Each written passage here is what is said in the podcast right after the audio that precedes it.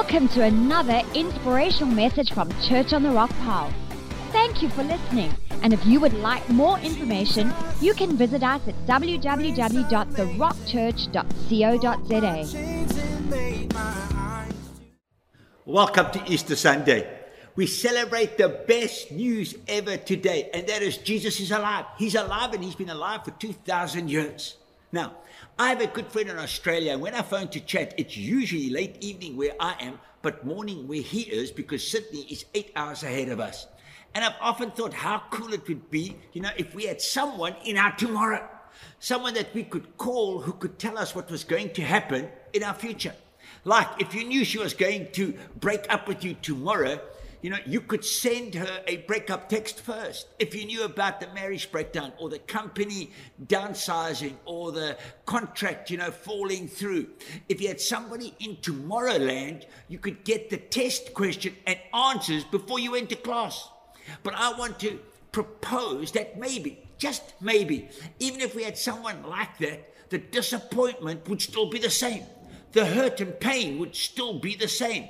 Because how many know that whether you know hurt is coming or not, it still hurts. Whether you know discouragement is coming or not, discouragement is still discouragement. You know, rejection is still rejection.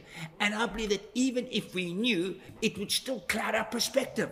Because when you get bad news, it just does that everything seems you know bigger and, and more overwhelming and you can't see things for what they really are like and I believe that this is where the followers of Jesus found themselves that first Easter Sunday morning. And you say, but Mark, it's Easter Sunday morning. I mean, he's alive. They should have been excited. Well, they did get there eventually, but it didn't start that way. That morning, they were really, really down. They were discouraged and hurting. They were questioning the reality of what they had given their lives to for the past three years. And many of us know the story of Jesus. We know the story of his death, burial, and resurrection. We have heard it again and again, especially at Easter time. But this year, I want to look at it from a slightly different angle. And I'm going to be looking at Mark 16, reading from verse 9. And it says this When Jesus rose early on the first day of the week, he appeared first to Mary Magdalene. He appeared to Mary Magdalene, out of whom he had driven seven demons. You know, Mary saw Jesus with her own eyes.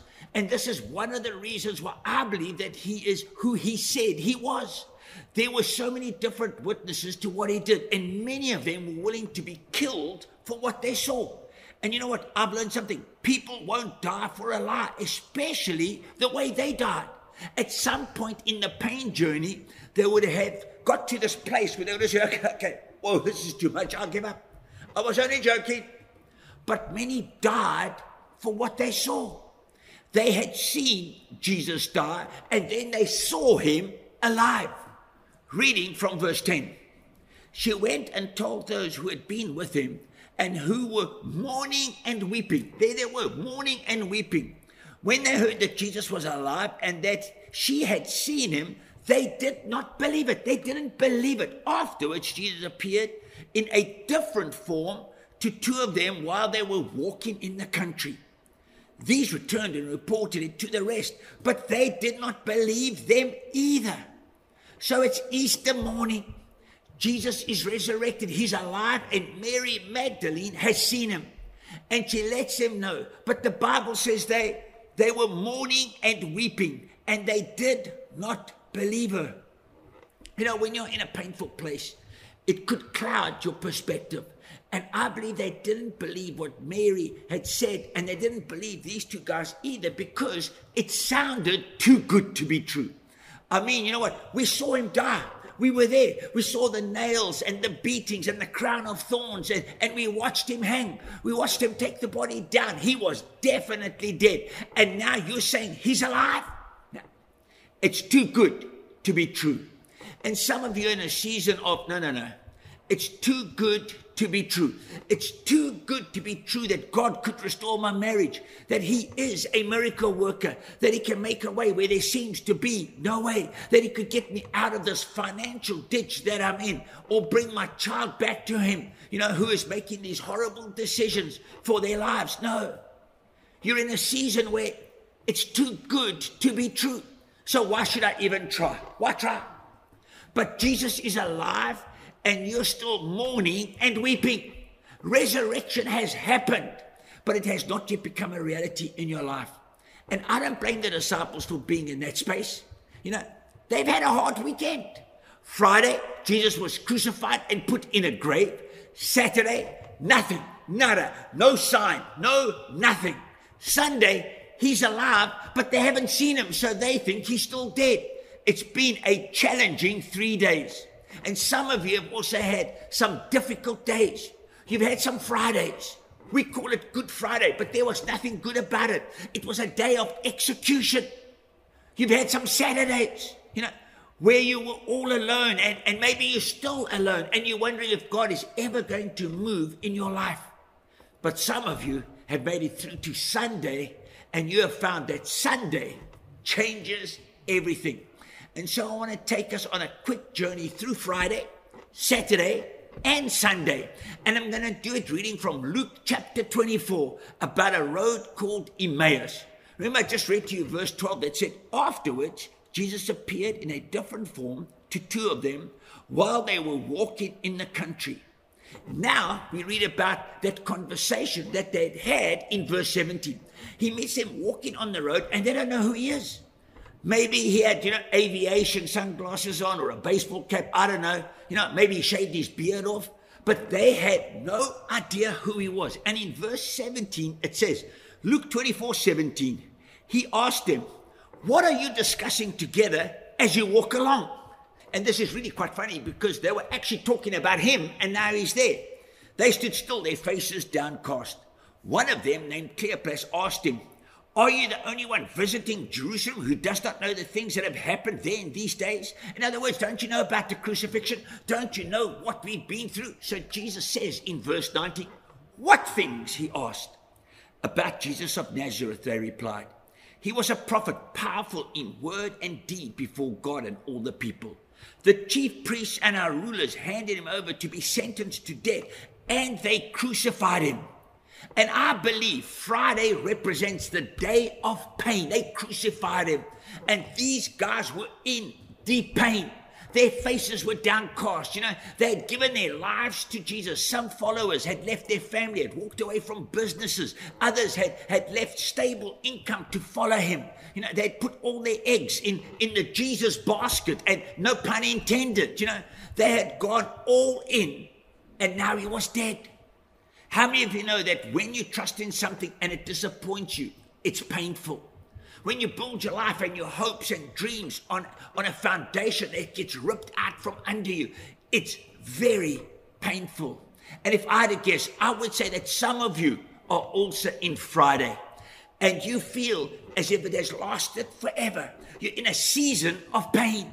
You may even be in a season of physical pain. You know, you've been rejected and, and it's a physical pain inside of you. You've been stabbed in the back or, or you've had somebody speak words of death over your life. You never will. You, you never can. You won't amount to much. You know, you will never become anything. Why are you even trying? And you've had emotional pain and you've put you know, on your sunglasses and, and, and your Sunday best, you know, and, and, you're online right now and you, you're trying to have a smile and you're like, you know, oh, I'm great, you know, I, I'm not bad. But deep inside, you know, inside of you, I'm talking about your head, it's held low and your spirit is downcast. And here's what I want to encourage you with today. Listen to this. Jesus understands physical pain. Jesus understands your pain. He understands your pain. It's obvious he understood physical pain. You've seen the movies. I told you on Friday how he was beaten with a cat of nine tails. It was a whip with stones and, and glass and nails inside it, embedded into it. And the Romans were experts at crucifixion. Before they crucified Jesus, they beat him. They hung him on a pole in a public place and they beat him. The whip would wrap around his body and then they would pull it back so that it would tear the flesh off of his body. I'm not trying to make it gruesome but we have a very sanitized picture of Easter. And it was anything but. It was bloody. It was gruesome. It was disgusting. And most of us wouldn't have had the stomach to look at him on the cross. He had the flesh on his back ripped out and blood was dripping from him. And then they put him on a cross. The only way he could speak or catch his breath was to slide up the beam off the nails that went through his feet just to get air into his lungs. Jesus understands physical pain, and he did all of that for you and for me. He understands pain. He understands emotional pain. He understands what it is to be rejected. He had a friend that turned his back on him. I mean, can you believe it? He understood what it's like to pour, you know, into somebody only to have them walk away in the moment when you need them the most. Jesus had three disciples, and these three were really close to him. They were the ones that he spent most of his time with Peter, James, and John. They got to do all the cool stuff with him, like the Mount of Transfiguration, praying in the garden. So Peter was one of the ones that Jesus exposed his heart and his life to. He exposed his ministry to Peter the most. And it was Peter who, when Jesus was on trial and needed him the most, was asked, Aren't you with him? And Peter answered, No ways. I don't know him. Not only once or twice, but three times. And the third time, the Bible tells us Jesus looked over his shoulder and locked eyes with Peter. He knew that Peter had denied him. He knows what it is to be emotionally rejected, to hurt, you know, at, at, at a gut level inside of you. He knows what it is to feel all alone in a crowd. You know, no one understands what I'm going through. No, he understands. He understands Friday and he lived through Friday so that you wouldn't have to stay stuck in your Friday. Now, stay with me. Because at the end of this meeting, I'm going to give you an opportunity to invite Jesus into your Friday so that he can lead you into Sunday. Then, in verse 21, the two men continue sharing with him about the crucifixion. Verse 21. But we had hoped. Somebody listen to me say hoped. We had hoped, hoped that he was the one who was going to redeem Israel. And what is more, it is the third day since all this took place. They knew that the prophecy had been told that he would be resurrected on the third day. But they said, it's now the third day. And we had hoped. And hope is an interesting thing. Hope is an expectation of a desired outcome. But hope lost is when your expectation and your experience don't line up with that. You lose hope in that gap, right? You expected the relationship to work out, and your expectation didn't line up. So now you are hopeless in that area. You hoped you would be, you know, uh, uh, out of this financial ditch that you dug yourself into.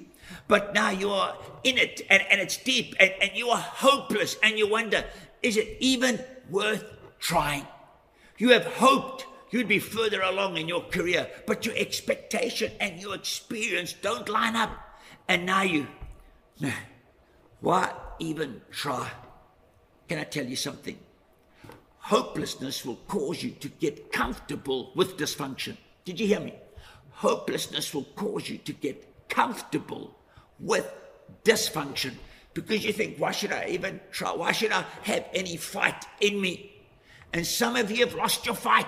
You've lost your fight for life, you know, for your relationships, your purpose, all because you are without hope.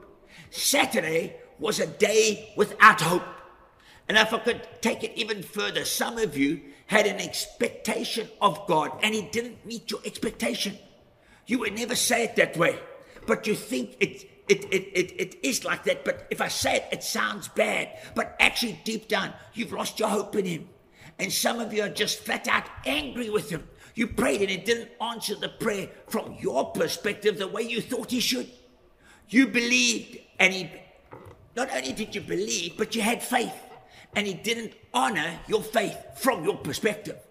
And now you're online, but deep down, you don't want anything to do with faith because God didn't do what you think he should have done. The challenge was that, and, and is that God is outside of time. Did you hear me? And he sees your beginning and your end at the same time. And you are, you and I, I mean, we, we human. We can only see in a linear way. We can only see what's in front of us. We can't even see what's going to take place after the service that you're listening to right now. You don't know exactly what you'll do. You may have plans, but you don't know what will actually take place. You know, you could get into traffic and not make it to that appointment. You could decide, you know, I don't want to fight the crowd to get into that restaurant. And the Bible says life is like a vapor. You may not even make it to your next meal. You can plan tomorrow, you can plan next week. You know, I've got things on my calendar, but I don't know what tomorrow holds. I I don't know. I have no clue what tomorrow holds, but I know who holds my tomorrow. But I don't know what tomorrow holds. But God is outside of time and He sees everything. He sees your beginning and your end, and He knows what you need in every single season. Do You, are you with me? He knows what He needs to give you that will impact you for your next season. And the challenge is that we want God to be on our time, not His. So we pray prayers. And then we pray and we say, Man, it's been 30 minutes, Jesus, since I prayed that prayer. God, could you please answer this prayer before I go to bed? Oh God, by the most, Lord, please, in Jesus' name, answer this prayer by tomorrow morning. Because it's a prayer about your work, or your schoolwork, or about your life. But God is outside of time. And so He sees how this event affects the next. And from your perspective, you thought he wasn't moving on your behalf because you couldn't see it. But that does not mean God wasn't moving. Paul said it like this in Romans 8 28. And now we know this that our God is able to work all things together for the good, not the bad, for the good of those who love him and are called according to his purpose. I need you to understand the first part where he said, Our God is able. If you don't know it, the God of the Bible is able. I don't know what your religious past is, but you need to know that I didn't come online today to attend a funeral. My God is not dead. My God is alive and He is alive forevermore. He's alive for eternity. I came to attend a party to celebrate the fact that he is not in the grave. He is risen, just as he said. And you should really be happy about that. He is alive. And because he's alive, he is able. Whatever feels dead, because it's Saturday, God is able to bring back to life whatever situation has died and you're still in Saturday without hope, wondering where God is. You know, why hasn't God shown up? Why doesn't He move in my life? You need to know that just because it's Saturday doesn't mean that Sunday isn't about to dawn. Weeping may last for a night, but joy comes in the morning. So Paul said, My God is able. What is He able to do? To work all, all all things together for good. Not only the good things in your life, but also the bad things, the challenging things, the things that have caused you to cry tears, you know, night after night after night. God can take all that and turn it for good. He is the God of the turnaround, and it's for your good. Just ask Lazarus. People came to Jesus and said, Jesus, your friend, not your acquaintance, not your enemy, not somebody that you've never met. Your friend Lazarus is moments away from dying. Hospice has been called. You know, they've called the family around him. You had better rush there, Jesus. Go, go, go. And Jesus said, I'll be there in four days. Four days. That's not very good pastoral care. Four days. You know, I was told my mother was close to death. I was there within an hour. Jesus, four days. What in the world was he doing? He shows up four days later and Lazarus is dead. And Mary and Martha, you know, they there and they, why, why didn't you come earlier? I mean, he's dead. If he had come, you could have healed him. You know, he would have been okay. That was our prayer. That was our timeline. That's what we wanted you to do, Jesus. And Jesus said, You don't understand what I'm doing here.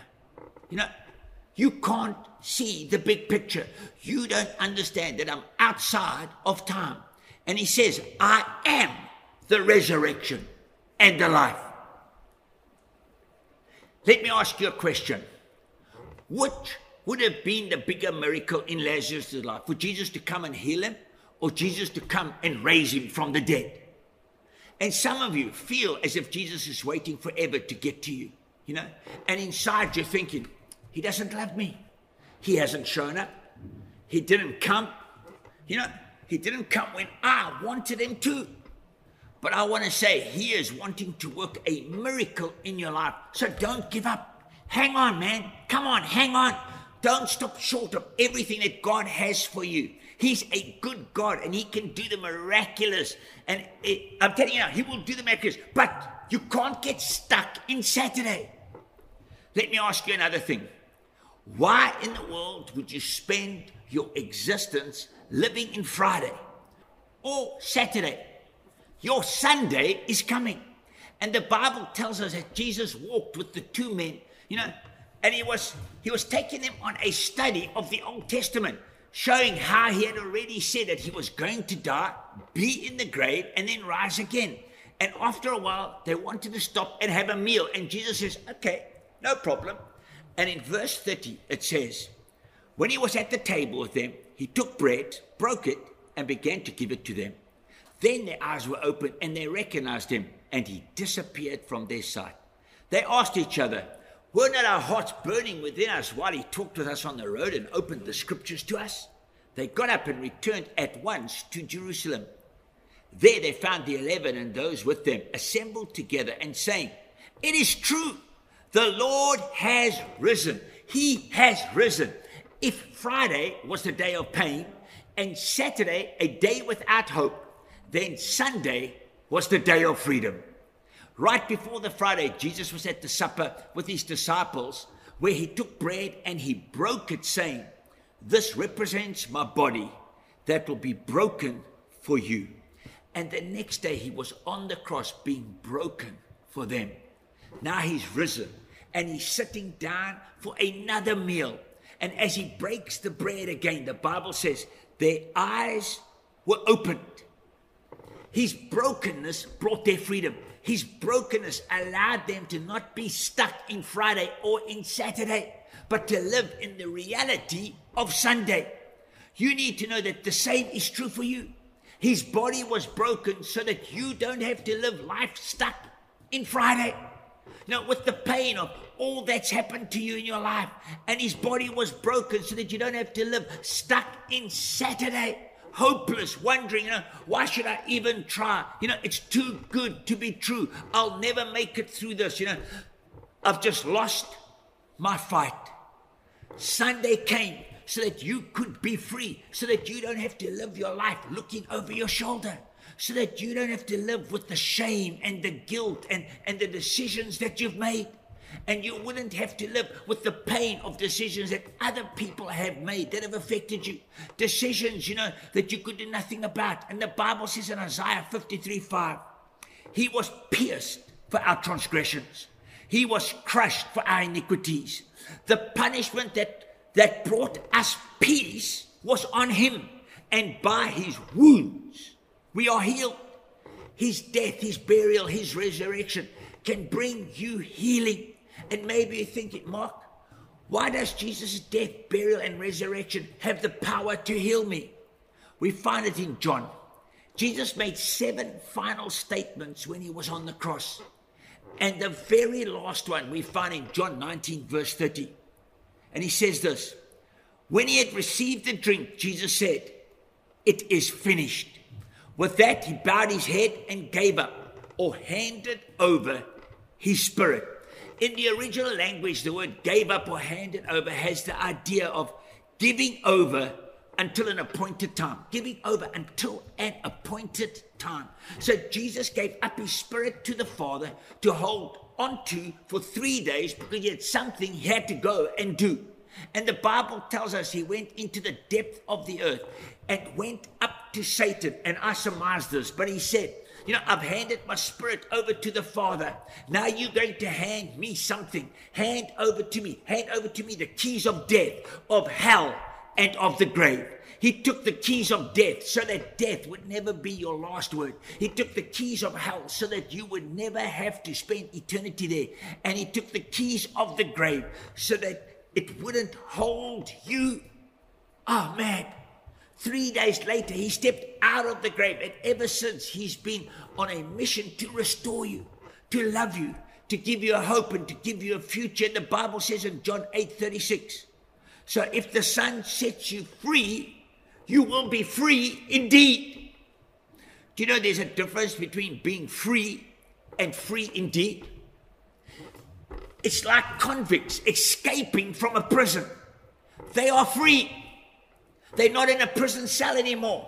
But the whole time that they are out, they are looking over their shoulder. They are not free indeed.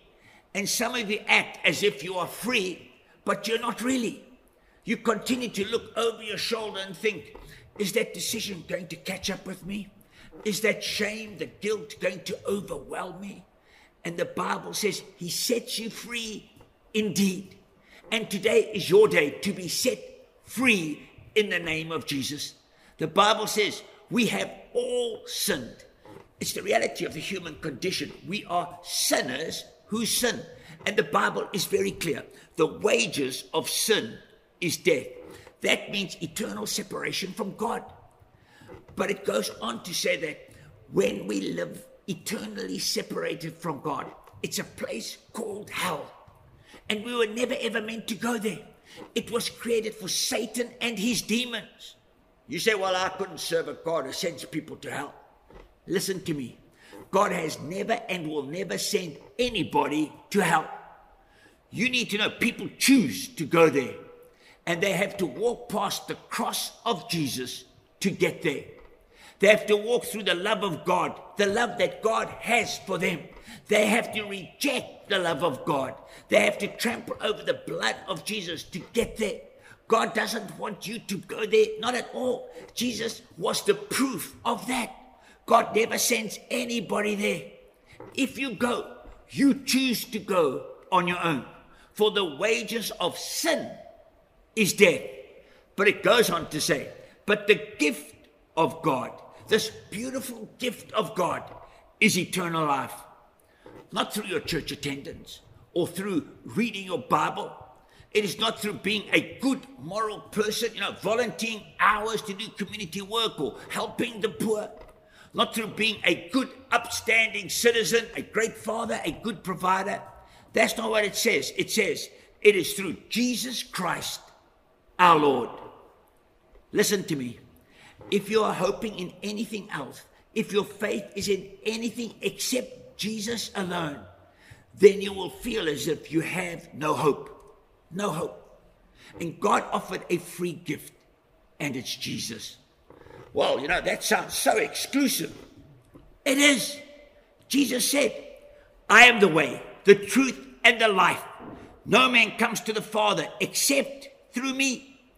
And the Bible says, For God so loved the world that he gave his only begotten Son, that whoever believes on him would not perish, but have eternal life. The Bible tells us he did not come into the world to condemn the world, but through him the world might be saved. And if you've been experiencing religious that condemns you, you must know that it is religion, it's not Jesus. It's not what he came to establish. He came to give you a relationship with a loving God. Why would someone condemn the very thing they died to save? So today, I offer you the opportunity to receive Jesus as your Savior, not join a church. Although I think it's an amazing church that we have, you know, and I would love you to come back online again. But what I'm saying about the powerful Easter message is it has nothing to do with church membership. It isn't checking some religious box. You know, this is knowing for sure that your sins have been forgiven and that you have peace with God. So, my prayer this Easter Sunday is that you would take that step, that you would say yes to Jesus, and that your life would be changed forever because of what He has done. You may consider yourself a Christian, but you know that you know your heart is far from God and you don't have peace with Him then I want you to know today is your day. This Easter Sunday is your moment. Let's just pray together. Some of you, you know, have been so caught up with religion, but you've never ever truly encountered Jesus as your Savior. This is your moment. And I'm going to pray a powerful prayer expressing your desire to say yes to Jesus And if you say, you know, I want to know God, I want to have peace with Him, I don't want to live stuck in Friday or Saturday. I want to experience the reality of Sunday. Everything inside of me says, I want to be free. If that's you, then just pray this simple prayer after me. Just repeat it after me. It goes like this Jesus, thank you for dying for me. I ask you to forgive me of all my sins. And thank you for giving me a brand new beginning. And I'll serve you with my life from this day forward. In Jesus' name, amen, amen. Man, I'm so excited for every single one of you who have made that decision. And let's be a people that thank God that He so loved the world that He sent His one and only Son, that whoever believes in Him shall have eternal life. I mean, that is the fantastic message of Easter. And so I want to just say to you, have a fantastic Easter weekend further. And until we meet again, share hope, show kindness, and shine Jesus.